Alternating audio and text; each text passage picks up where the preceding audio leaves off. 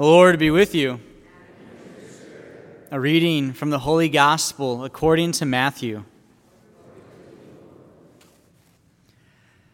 When Jesus heard that John had been arrested, he withdrew to Galilee.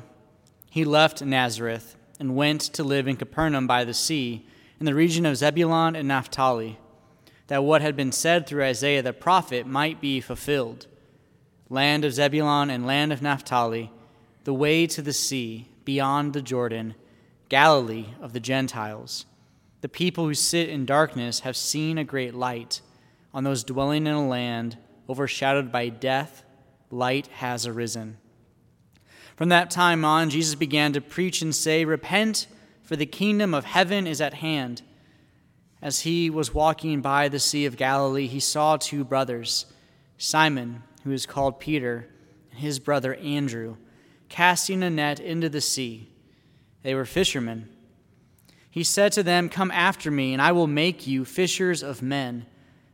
At once they left their nets and followed him. He walked along from there and saw two other brothers, James, the son of Zebedee, and his brother John. They were in a boat with their father, father Zebedee, mending their nets. He called them, and immediately they left their boat and their father and followed him.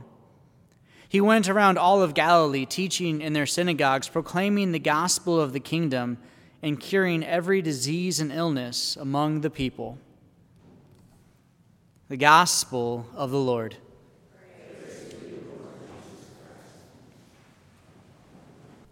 It's really starting right now. In the gospel, it's what we hear. We hear this, this beginning, in a sense, of Jesus going about preparing for the mission. When we hear that, that prophecy in the first reading, and it's repeated again in the gospel from Isaiah, it's really important to understand why. One, it's because Jesus is aware of the Word, because he is the Word, but also because he's a scholar of it. He's aware of the Old Testament, he's aware of the prophecies. And prophecy, again, is not some, you know, mystical orb kind of thing telling the future, but it's a declaration of God. It's telling something about God and what he's about to do or planning on doing.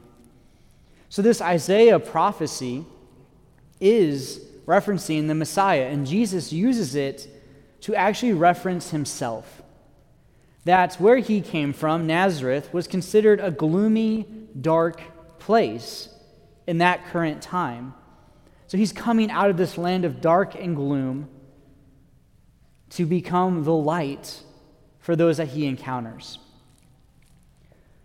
Along with that, we hear in that second reading today this separation, this division almost that Paul is trying to correct trying to remedy in a sense because people are saying, well, I'm from this person, I'm from this person, I'm from this denomination, I'm from that denomination. Sound familiar? He says, but all of you are from Christ. All of that originated from Him. When did we lose that idea? Why is there still this bickering today? Why is there still 21 other churches here in Wabash?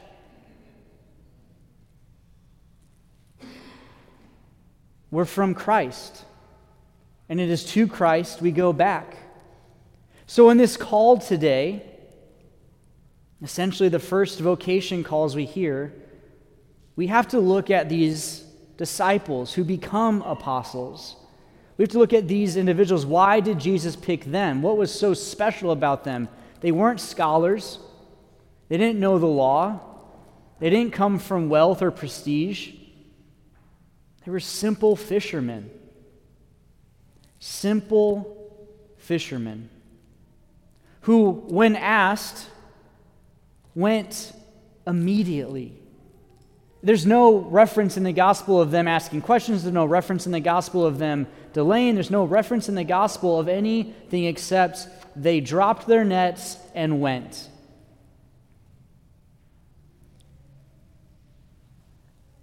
But then we don't hear anything about them. Because even though they've been called, they have to now watch and they have to learn from the Master.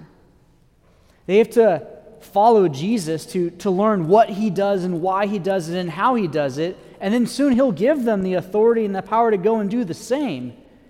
But for all of us who are being called as Christians, we must first turn back to God our Father, Jesus the Son, Holy Spirit, and watch what they do, how they do it, and why before we can ever go out and do it ourselves.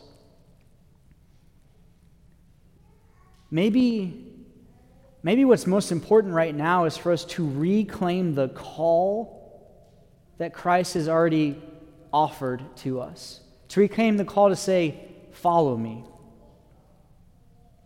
If I were to go around to each person here and said, Hello, I'm Father Jay, tell me your name, follow me, I doubt any of you would do it.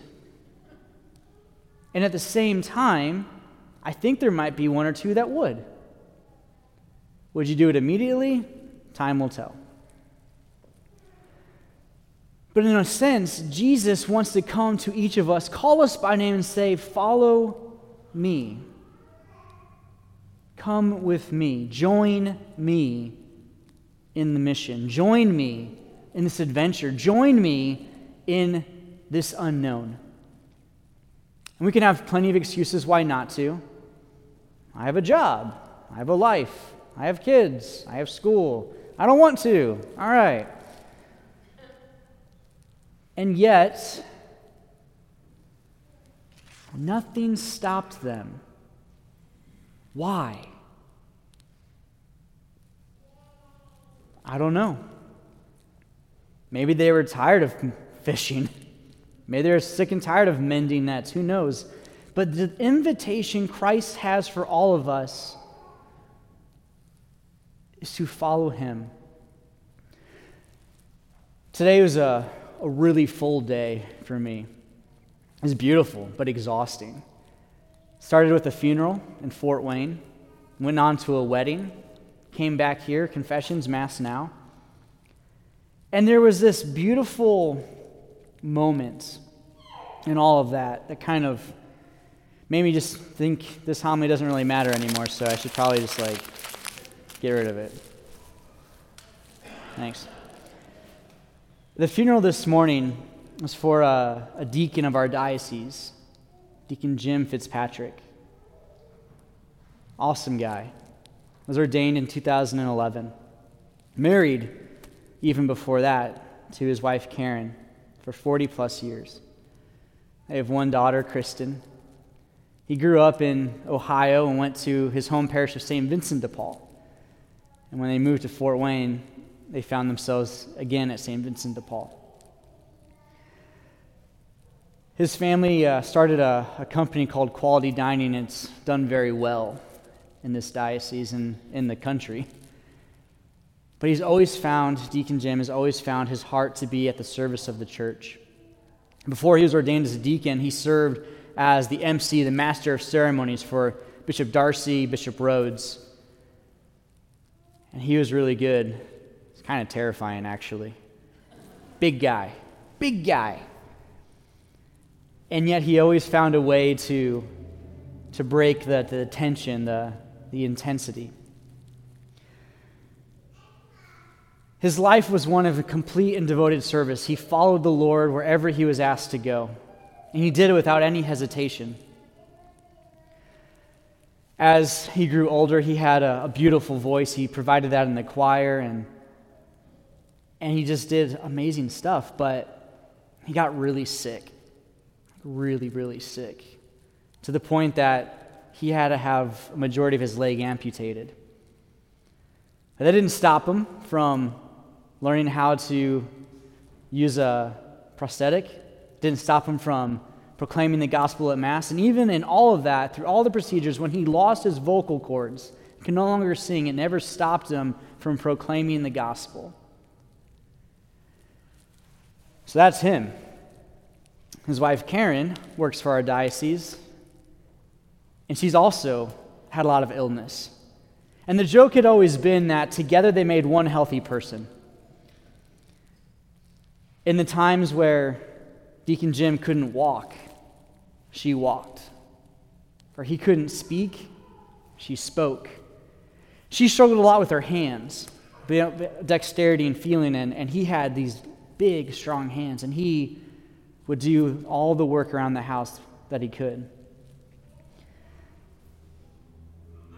To watch that funeral, where we had 40 deacons, 30 priests, bishop, I mean, it was amazing and beautiful. To watch that funeral, to see that relationship, that vocational journey of their marriage to his service to the church, because a permanent deacon really, it's the wife as well that is called their service to the church. To see that and then to go and witness and celebrate a wedding where a young couple was beginning this journey. Tori and Mitchell. Tori grew up at St. Vincent. She was a phenomenal cantor. Mitchell grew up kind of non practicing. They both teach math, so God bless them for that, and little kids at that. But today they started their journey of vocation into marriage. Again, following the Lord, this call, this invitation, follow me. And I just can't fully wrap my head around it, but I know there's something there the Lord wants us to, to cling to. The beauty of service for decades upon decades by Deacon Jim and Karen, to the new beginnings of Tori and Mitchell, all the way to this gospel today where Jesus says, You follow me.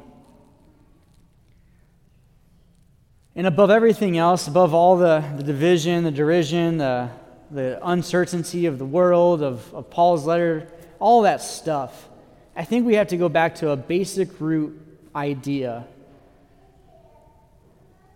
How do I respond to God's call? How do I respond to the invitation that He's presented to me maybe time and time again? And is there a new invitation He's inviting me to enter into? And am I willing to respond with an immediacy? It's something we have to take to our prayer. It's something that we, we have to discern with the Father. It's something that we have to reorient ourselves back to Christ to be able to discover this answer. Because it's starting today, brothers and sisters. The journey of faith is it's never stagnant, it's never stopping, it's always moving. And if we have images and witnesses and examples like Deacon Jim and Karen or Tori and Mitch or Mitchell or, or each other, to follow the calls that God has put on our hearts, to say, what does it take for me to forget myself and to remember the other, to surrender my preconceived notions, my ideas, my opinions, and say, God, let me, let me join it to you. Let me join it with this person. Let me join it to this community, this church. Maybe the most important thing that God is asking us today is to get out of our own way because we can become our greatest obstacle. So I invite us in this week to consider the, the calls we've already received, those sacraments we've already encountered. I invite us to consider the invitation God is putting before us now through our friends, our peers, the church. And I invite us to consider where am I called to die to myself so that I can allow God to fill it, to fill the space. It's not easy. It's not going to be immediate. So be patient with yourself. But ask the question where have I seen the invitation? Where am I seeing the invitation? What must I do to accept the invitation.